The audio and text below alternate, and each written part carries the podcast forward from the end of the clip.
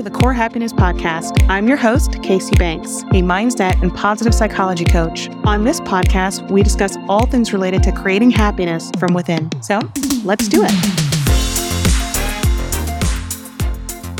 Hello, and welcome to another episode of Core Happiness. Today, we're going to be talking about setting healthy boundaries. I really feel like I should have done this episode a lot earlier in the series, probably right off the bat, because if you've listened to the, any of the previous episodes, you'll know healthy boundaries is truly the cornerstone of achieving internal happiness or achieving internal peace. And we talk about setting boundaries, but I think for a lot of people, it's what does that actually mean? A lot of what I talk about, I say in terms of a tip or maybe an action step something to do is to set boundaries. But then it dawned on me of what does that mean? Like we should probably break it down, define it, give examples, how to set boundaries. Because I think when you hear the term boundaries, a lot of people immediately think, okay, well, that's just me saying no. And I don't want to say no. I don't want to be mean. I don't want to be selfish. I don't want to seem like I don't care. But the truth is, not having healthy boundaries is what can cause us to feel overextended or exhausted, or we spend too much time and energy on things that we don't value. And then we just feel depleted and then we don't end up as our best selves when in reality, having a healthy boundary would help us to feel more in control. We would be able to protect our time, protect our energy, protect our emotions, even, which would help us from feeling stressed to not feel so overwhelmed. We would have better relationships, but just overall feel more confident. So let's break it down. What are boundaries and how do we set them? First, there are different types of boundaries. And I'll go through just kind of the main areas to think about. When you think about setting a boundary, it could be in any of these, or it could be in multiple. So the first is going to be physical, which I think a lot of us are aware of. That can be physical space, personal space. It could be touch. It could be anything regarding privacy, just unwanted physical contact. I know for me, I think about when I'm standing in line, I do not like standing in line, guys. I really don't. I, I feel like I'm invading someone's personal space. And then I feel like sometimes if the person behind me is a little too close, they're invading my personal space. I know some people who have a boundary with hugging or just personal touch. Sometimes you have the people who come at you, arms open, ready for a huge hug. And honestly, I'm one of these people. I love a hug. I'm a hugger. But I do know people who are like, look, I'm not a hugger. And they've set that boundary. That's their personal space. And they don't like people approaching on their personal space. Totally get it. Respect it. An emotional boundary is another one that we often hear a lot about because it's about t- protecting your feelings and protecting your emotions. This one is hard, I think, because it includes saying no to things that make you feel uncomfortable. It includes how much you share with others. And in this day and age where we share so much of ourselves and so much of ourselves is online or on social media and in somebody's timeline or somebody's feed, we're constantly sharing a lot about ourselves. And depending on like, you know, you're tagging people, some people may not like to be tagged or it's so many different meanings today. But emotional boundaries could be as simple as just saying no to a request that makes you feel uncomfortable. If you listen to any of the previous episodes, I do talk a lot about that intuition that we all have, or some people call it an inner voice. But if something doesn't feel right to you, it's okay to say no. It really is okay to say no. And you don't always have to explain yourself. You don't have to explain yourself to a lot of people, but just say, you know, I'm uncomfortable with that, or that just makes me uncomfortable and I would rather not. It could be that simple, but whatever you need to do to protect your feelings or emotions or or sometimes it's even going into a situation that you know is going to trigger you and it's setting a boundary around that like i might not want to go into that situation at all or i might limit my time in that situation or being around a certain person whatever it is if it's affecting your feelings and it affects your emotions and you're aware enough to know what those triggers are then you can set a boundary around whatever that trigger may be the big one for me in terms of boundaries has always been time and I'll tell you, I think that is maybe the number one that I hear the most. It's also the one I struggle with most. Time's a hard one, and especially with work and in this remote world situation where you're no longer going into an office where you can just clock in at a certain time and clock out at a certain time. you have your personal time, your personal life entwining with your work time and your work life. And it creates a lot of overlap, but it's not so great for ourselves. And having to set that boundary because it's not built in anymore, right? It's not getting into a car and physically leaving. We have to build in that boundary now of, okay, work time is over. This is now my personal time. And because work is now in your personal space for those remote workers, that can be kind of troublesome. Even if you do go into the office, I know people who come home at the end of the day and they still bring their work home with them, right? They're still having to check their email on their phone or, or they may have to jump on a phone call.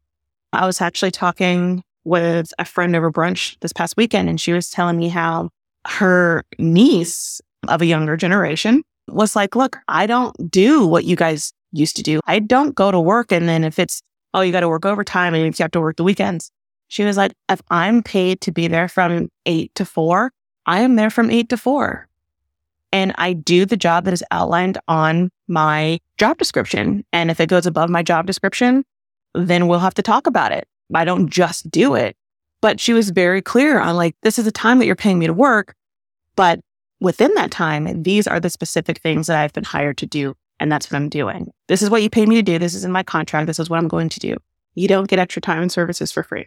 She had very clearly established that boundary and was sticking by it.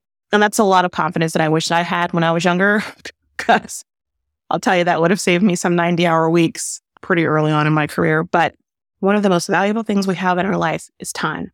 And so I applaud those who stand up and, and protect that time. But I thought that was a beautiful example of someone setting a boundary and sticking to it. Another boundary that I feel like we should talk about more, even though it's come up more frequently recently, is a mental boundary, is where you protect your thoughts and your beliefs. And I think a great example of this that has happened recently so over the last couple of years, especially around the holidays, when you know you're going to be getting together with friends, family, extended family, people you haven't seen for a while, and you usually gather in large groups. And you can have polarizing topics, which could be religion, it could be politics, it could be anything to where there's usually not a middle ground. And going into it, it's the idea of we're coming together, we want to have fun, we want to create the sense of togetherness. And let's not talk about polarizing topics. Let's not talk about anything that would divide us. And that's a boundary that is established on protecting the mental space. Those are the main boundaries that most people deal with on a daily basis. And again, those were physical, mental, and time. But there are some more uncommon ones that I'm going to touch on just because I feel like they're equally as important. The first of those is going to be expectations, setting boundaries around expectations. It's not allowing other people to set unrealistic expectations for you and vice versa. But I think unrealistic expectations are something that plagues pretty much all of us day in and day out, whether it is the expectation we have on ourselves, whether it's the expectation we have on others, or vice versa, whether it's the expectation others have on us. And I think that's one of the things that I've seen that can really affect relationships it can really affect working relationships, personal relationships, romantic relationships. So expectations can be a relationship killer. And I think it is so, so very important to think about your expectations of yourself because we are our own worst critic for sure. Think about your expectation of others. Is it fair? Is it realistic? And then set boundaries around that. Speaking of partners, another one that is very important that most people don't talk about what should be mentioned is a sexual boundary. And this is just about protecting your right to make decisions about your own body and sexuality and what you're comfortable with and verbalizing that. And vice versa, accepting what your partner's boundaries are. And it can eliminate a lot of awkwardness and just helps to ensure that you're on the same page and that you're respecting each other and just makes for a greater experience. The last one is financial boundaries. And this one isn't talked about so much because really what we call it is budgeting. Most people think, well, if I have a budget and I stick to it, that's my financial boundary. And to be fair, a budget is a financial boundary. But it also could include your feelings on lending money. Some people have a boundary on, I don't lend money to family and friends, or I don't lend money without knowing exactly when I'll get it back, or whatever it is around financial resources and setting a boundary around that. If it is a budget and it's don't want to spend over X amount on eating out, I don't want to spend over X amount on entertainment. That's fine. Those are all financial boundaries. Now that we've talked through a couple of areas for setting boundaries, now here's the big part. How do we set that boundary? Because I know even for myself, I have a lot of trouble setting boundaries when it comes to my emotional boundary and when it comes to my mental boundaries. Why is it so difficult to set boundaries? Well, in my opinion, I think it's difficult because there's this perception that we have to explain. And then that explaining could cause judgment. Are they going to think that I'm being selfish? Are they going to think that this is stupid? Are they going to think that I'm not cool or fun or they don't want to be friends with me anymore? None of us want to be misunderstood and none of us want to be judged. And I think that's where it becomes hard to set boundaries. It's the fear of what would happen. How is my boundary going to be received? So let's talk through some tips. And these are tips that have been talked about in positive psychology and cognitive behavioral therapy and from my own personal experience. So I'm going to be sharing the tips that I found most useful, but there are other resources which I will get to in a minute that have additional tips. Number one is be clear about your needs and wants. And what that means is internally, you have to be self aware and very clear with yourself. Be very honest with yourself about what you need. What do you want? How is that going to affect you? Do you have triggers? How's that going to affect other people? For me, there are times where I am very extroverted and there are times where I'm very introverted. Maybe it's the Libra in me. I don't know. Maybe it's the balance of the scales, but I do need a balance. And for years, I've had to work on establishing what that boundary means. And it has to really require me to be self aware enough to know what my triggers are. How am I going to feel? How am I going to react? How is that going to affect other people? And over the years, I'm getting closer to figuring out a good boundary that works, knowing what I need. So for me, for example, if I know I'm going to have a jammed packed weekend and I'm going to be constantly out and about or be around social settings, I know that the next day I need some downtime. And I make sure to schedule it that way. And if somebody reaches out and they're like, hey, you know, we're wanting to invite you to this thing, it's going to be great, it's going to be fun. And I may want to go. But if I look at my schedule and I see that I'm already committed to a jammed packed day the next day, I'm most likely going to say no. And I simply say, I'm sorry, I already have plans.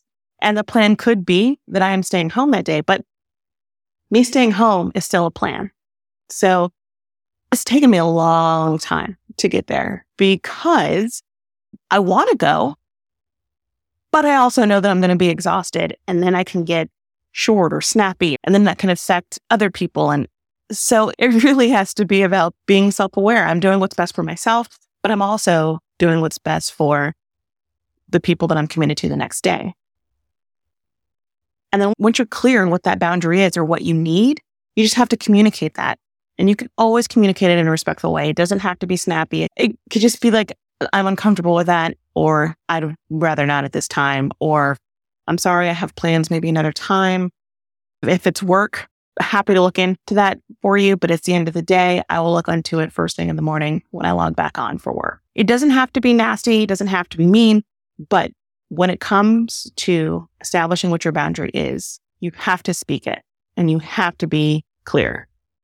Now, here's the part about that. You don't have to explain. I want to make sure that everybody's hearing that because speaking your personal boundary and telling somebody that you have a boundary does not mean you have to explain your boundary. If somebody says, well, I don't get it, that's okay. It's not for them to get it. It's your boundary. All that they need to understand is that this is important for you. It's something that you really care about and you're setting the boundary. That's all I need to know. This is important to you. You don't have to explain more than that. And you might have to be assertive, and that's okay. But you don't have to explain if you don't want to. Because I think a lot of times we fear that backlash. There's going to be judgment. There's going to be all these thoughts about me. And the fact that I'm saying no, or the fact that I don't want to do this thing or join this thing or whatever it is, but all you have to do is respectfully decline. So don't be afraid to say no. And if they say why, you can elaborate if you like to. That is entirely up to you. But you don't have to. It could just be like, I'm just unable to at this time, but maybe next time. The other tip, which we talked about a little bit, is just make sure that they're realistic. And it sometimes you may have to compromise on a boundary, but that's usually again up to you. And if you're feeling like it's something you can compromise on. And if you have trouble in any of these areas, it is always beneficial to talk to a professional, whether a therapist or a counselor or somebody, because sometimes what could happen, and this has happened to me, and I can be very honest about this, but what could happen is sometimes you're so close to a boundary that you're like, oh, wait a minute. This is realistic. I think it's realistic. But then when you get an outside perspective, it's, oh, well, maybe that wasn't too realistic. Or also the vice versa has happened where I wasn't specific enough. I thought I was setting boundaries at a job, let's say, and was talking to a professional about it. And I'm like, I just don't understand. I feel so disrespectful because they're not respecting my boundary. And then once we kind of dug through it of how was I communicating it? How was I holding that boundary? Was I giving too much? Was I compromising too much? Yes, I was. So then they didn't have a reason to respect the boundary. So sometimes if you have trouble setting boundaries, it is helpful to get an outside perspective. Somebody who, again, is non judgmental. If it's not a professional, just find a non judgmental friend, family member, somebody that you can talk to, be open with, somebody that can kind of knows you too and help you with how to communicate, make sure that you're getting your point across, but then also to work on yourself. How do you hold yourself accountable to stay true to yourself? Don't let people constantly break your boundary because then you won't have a boundary. And then I know I say this a lot, but I'm going to say it again because I think there are some people who need to hear it. I said it in the last couple of episodes too, but the last resort is don't be afraid to walk away if somebody is constantly breaking your boundary because that leads to an unhealthy relationship. Because when somebody's consistently breaking a boundary that you've already established is very important to you, you've established it means a lot to you, and they constantly break it, that is a sign of disrespect and it's a poor way to treat you.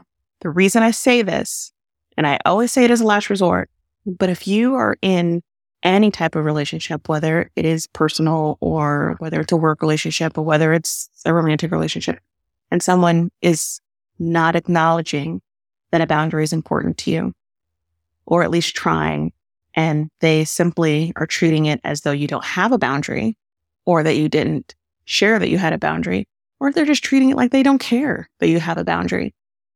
That's unhealthy for both of you. And so last resort could be that you might need to step back from that relationship. Now, overall, whenever we're setting healthy boundaries, it's going to be challenging at first. We are going to struggle with toeing the line between staying firm and bending and compromising. And I can speak from experience. I've told you, like, I've been on the compromising side. I'm like, okay, well, this time, well, maybe this time. But in the beginning, you have to stay firm. And that's the difficult part. And then once you can get past that difficult part, it's so worth it in the long run. Because when you set healthy boundaries and you enforce them, you're taking care of yourself, you're protecting your well being, you're protecting your time, you're protecting your energy. I'm telling you, you're going to feel so much better. And that usually becomes the momentum because once you've set a good boundary, here's how you know when you've set a really good boundary is when you set it, you adhere to it, others respect it, and you feel so good. The feeling you get is just you feel like, okay, this is good. And that feeling becomes momentum to keep enforcing that boundary. And again, and, if you're unsure if the boundary you're setting is healthy or if it's going to be effective, or if you've set a boundary and you feel like it's not working, there are so many books and websites and other information. A book that I read that I absolutely love and highly recommend is by Nedra Glover Tawwab, and it's called Setting Boundaries, Finding Peace, a guide to reclaiming yourself. It's phenomenal and it gives additional tips beyond what I've shared here today on how to set healthy boundaries. It's a great book. If you are going through the journey of setting boundaries or if you're dealing with any type of codependency, it's just a great book. I encourage you to check it out. So the main takeaway for today's episode is that you're not alone. We all need to set boundaries.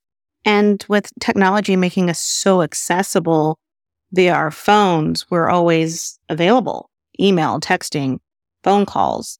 And we just don't have the boundaries like we used to. So I feel that every single one of us could benefit from setting a boundary or two. The important thing is to know your boundary, set them, communicate them, be clear about what your boundary is, hold that boundary, be consistent, and take care of yourself. I thank you for joining me today. If you enjoyed this podcast, please feel free to rate it or leave a review. If you have any thoughts or questions, I would love to hear from you. You can email podcast at corehappiness.com. For show notes and additional resources, you can visit www.corehappiness.com. As always, please remember never let anyone diminish your light. Until next time, sending you my love.